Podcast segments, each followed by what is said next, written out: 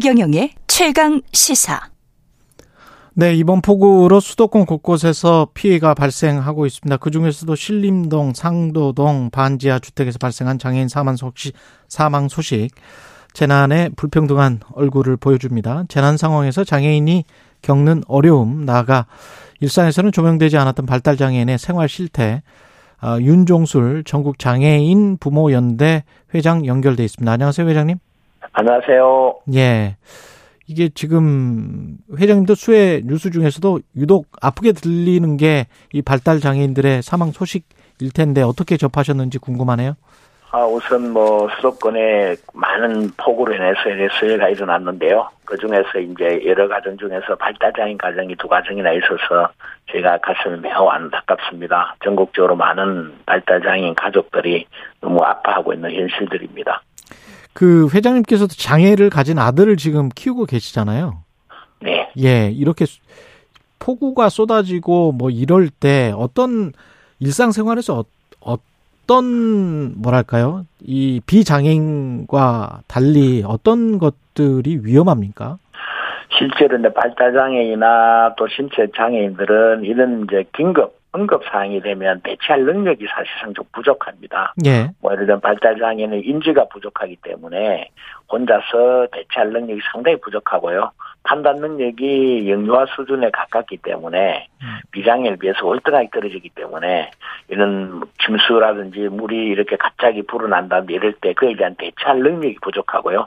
또 신체 장애인 경우도 중증 장애인은 뭐 시각 장애이나 다른 지체 장애인들도 이렇게 이동이 불편하기 때문에 이런 수해나 긴급 대처 사항에 대해서 굉장히 불편하게 느끼는 거죠. 그래서 119나 이런 걸 의존할 수밖에 없는데 시스템적으로 음. 이 시스템이 현재 거의 가동이 안 되는 게 한국의 현실입니다.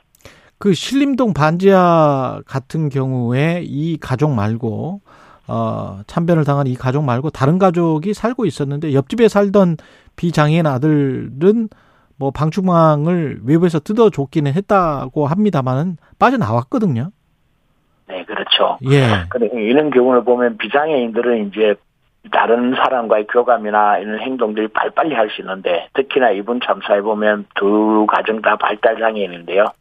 이 발달 장애인의 인지가 상당히 부족하기 때문에 이런 대처 능력에 있어서 스스로 판단하고 응급 대응할 능력이 부족한 거죠. 그래서 또 밖에서 비장애인들이 도와준다 해도 안에 생존하기가 의사소통이 또 잘 안 되는 경우가 많고요. 예. 그래서 그는 상황 판단 능력이 부족해서 시스템적으로 없는 속에서 이런 이제 재난 상황이 오면 굉장히 위험에 처할 수밖에 없는 구조를 갖고 있습니다. 이게 정부나 지자체가 할 수 있는 게 뭐가 있습니까? 지금 하고 있는 건 뭐가 있습니까? 현재는 이런 게 긴급 재난에 대한 매뉴얼 같은 게 없습니다. 예. 특히 중증 장애인이나 발달 장애인에 대해서 이런 재난에 대한 국가 차원의 매뉴얼이 필요한데요. 음. 뭐 예컨대 코로나 19에 대한 매뉴얼도 없었습니다. 장애인에 대응하는 매뉴얼이 비장애가 똑같이 발표하고 똑같이 하니까 장애인이 코로나 19에서 취약해진 것입니다. 예. 여기는 긴급 뭐 재난에 대해서 매뉴얼을 만들어서 차근차근히 평소에 충분히 인지하고 평소에 훈련도 하고 이런 과정이 필요한데요. 그런 매뉴얼들이 없기 때문에 국가 차원에서 저희들이 지난 대선 과정에서 이런 매뉴얼 전담부서를 만들어라. 재난 전담부서를 음. 중증장애인의 재난 분서로 만들어서 충분히 국민에게 홍보하고 이해시키고 또 당사자에게 홍보하고 충분히 숙지시킨 과정이 필요한데요. 늘 이런 재난이 일어나면 가장 힘든 여러 가정들이 힘들겠지만 사회 소외계층 중에서 특히나 장애인 중증장애인 가정이 더더욱 힘들 수밖에 없고 피해 가정이 될 수밖에 없는 구조를 갖고 있습니다. 한국 사회가. 그 구조를 말씀하셨는데 그 구조 중에서도 이제 경제적인 어려움이 있을 것 같은데요.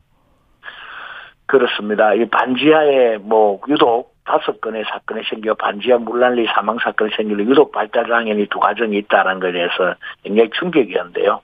구조적으로 이렇게 될 수밖에 없는 환경적인 생활 여건이 있습니다. 음. 발달 장애인이 양육하는 가족들이 실제로 어, 자녀 양육안에 드는 추가 비용이 비장애에 비해서 추가 발생하는 의료비나 추가 비용이 상당히 막대하게 들어가고 있습니다.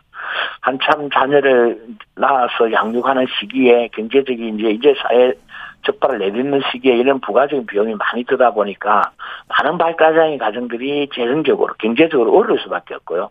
특히나 이번 사건을 보면 두 가정 다 기초수급을 받고 있는데요. 예. 대부분 기초수급이다 보니까 이제 집 여건상 정부 여건 여러 가지 상상 반지하에 살 수밖에 없는 그리고 쪽방촌에 살 수밖에 없는 구조를 많이 갖고 있습니다. 발달장애인 가정의 30%가 기초수급자로 형성돼 있습니다. 그러다 보면 이제 굉장히 어려운 여건을 갖고 살아갈 수 있는 환경적 여건을 갖고 있는 거죠. 발달 장애인의 30%가 기초 수급을 받고 있고 지금 반, 저 국회 입법조사처 2020년 자료 보니까 전체 반 지하 가구 중에 장애인 가구가 15.5%나 되네요. 네, 상당수가 이제 그 방금 말했듯이 중증장애인 가족의 많은 가족이 기초수급을 받고 있고, 예. 그 방금 반지하 가정의 15%가 장애인 가정이라 이렇게 이제 조사 데이터를 보면 그러는데요. 이런 과정들이 보면 경제적인 문제로 늘 빈곤에서 벗어날 수 없는 경제적인 모습을 갖고 있는 거죠. 장애를 양육하면서 추가 비용 또 살아가면서 일어나는 그 일자리에 대한 여러 가지 문제 이래서 결국 소득 활동을 할 수 없는 여러 가지 장애의 특성상 결국 빈곤에서 탈출할 수 없는 기초수급으로 살아갈 수 없는 구조를 갖고 있는 겁니다. 그러다 보니까 반지하촌으로 쪽방촌으로 계속 몰려가는 거죠. 그 각 상황에 맞게 어떤 지원이 이루어질 수 있도록 그 철저한 실태 조사나 뭐 이런 것들은 지금 돼 있는 겁니까? 우리나라는 가장 아쉬운 게 이는 정확한 실태 조사가 하지 않고 있습니다. 매컨대 발달장애는 25만 5천 명이 한국에 사는데요. 예. 국가가 부모 사후에 이제 부모가 죽고 나면 혼자 이렇게 지역사회를 나가지 않습니까? 예. 부모 사후에 발달장애인이 어디서 어떻게 뭘 하고 살고 있는지를 모릅니다. 국가가. 음. 되게 재밌는 시스템입니다. 가족이 오래 책임지다가 가족이 세상을 떠나면 결국 혼자 내, 내버려지는 거죠. 노숙자의 상당수가 25% 가까이가 발달 장애인이라고 이야기하고 있습니다. 음. 그리고 노숙 시설에 또 21%가 발달 장애인이 있다고 이야기합니다. 예. 왜는 상당수의 데이터를 보면 왜 발달 장애인이 노숙 시설에 있을까요? 노숙자가 되어 있을까요? 이 여러 가지 이유가 있겠지만 주로 가족이 없는 이유가 대다수고요. 얼마 전에 방배동에서 어머니하고 같이 둘이 사는 발달 장애인이 남자 청년이 어머니가 돌아가시고 7개월 동안 돌아가신 걸 신고를 할 줄 몰라서 노숙을 하고 있는 상들이 발견되어서 세상을 떠들썩하게 했는데요. 예.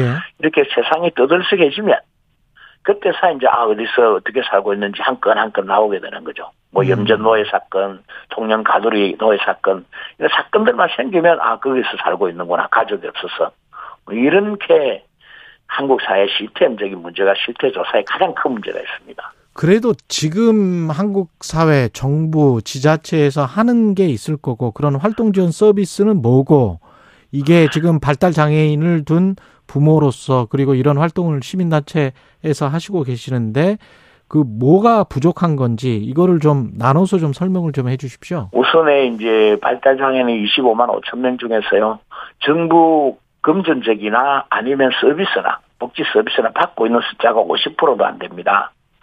50% 정도는 금전 서비스든지 복지 서비스 단 한 개도 못 받고 있는 게 실태고요. 또한 30% 정도가 복지 서비스를 받고 있습니다. 한 70%는 복지 서비스를 못 받고 있는 추세고요. 그렇고 이제 아까 조금 전에 만든 착한 실태 조사 이루어져서 그 30% 받는 사람에게 필요하게 이렇게 집중되면 되는데 예. 우리는 이런 착한 실태 조사가 이루어지지 않고 신청주의입니다. 장사자나 가족이 서비스를 신청하면 신청 대상자를 선정하는데요. 아. 가장 큰 문제는 신청주의를 정부가 나서서 찾아서 신청을 해주지 않고 신청주의고 우선 신청주의입니다. 먼저 신청하면 서비스 대상이 되고 예산 범위 내에서 신청주의. 예, 그래 먼저 신청하지 않으면 예산이 끝나버리면 뒤 이후에 신청하면 끝이 납니다. 그나마. 그 정보를 알고 있는 사람이 먼저 그렇죠. 옆에서 신청을 해서 그런 어떤 그 돌봄 지원 서비스를 받을 수 있다는 거네요. 그렇죠. 그렇게 해야 우선 신청 대상이다. 그것도 예산 범위 내에서 하니까요. 예. 앞, 앞순위에서 잘라서 뒷순위를 못하는. 그래서 70%가 서비스를 못 받는 상황이 발생하는 거죠. 가령 뭐 그- 어디를 나간다고 했었을 때 뭐 차가 온다든지 뭐 이런 것들을 지금 말씀하시는 거잖아요.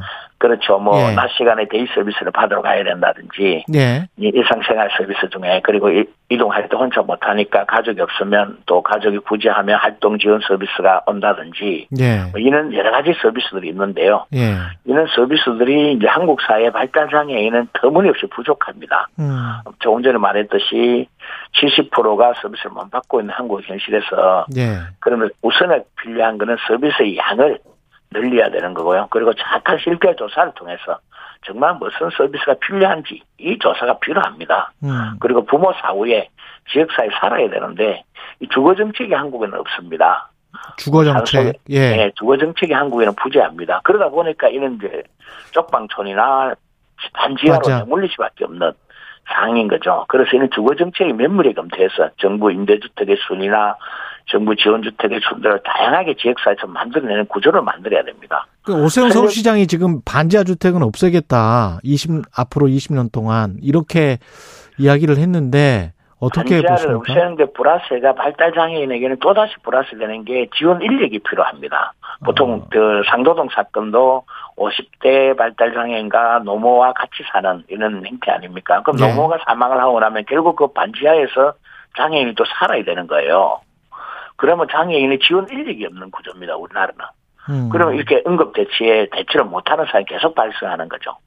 그래서 지원 시스템을 만들어서 지원 인력이 배치돼야만이 선진국처럼 한국도 지역사회에서 할 수 있는 시스템인데요. 반지하 당연히 해결해야 될 문제죠.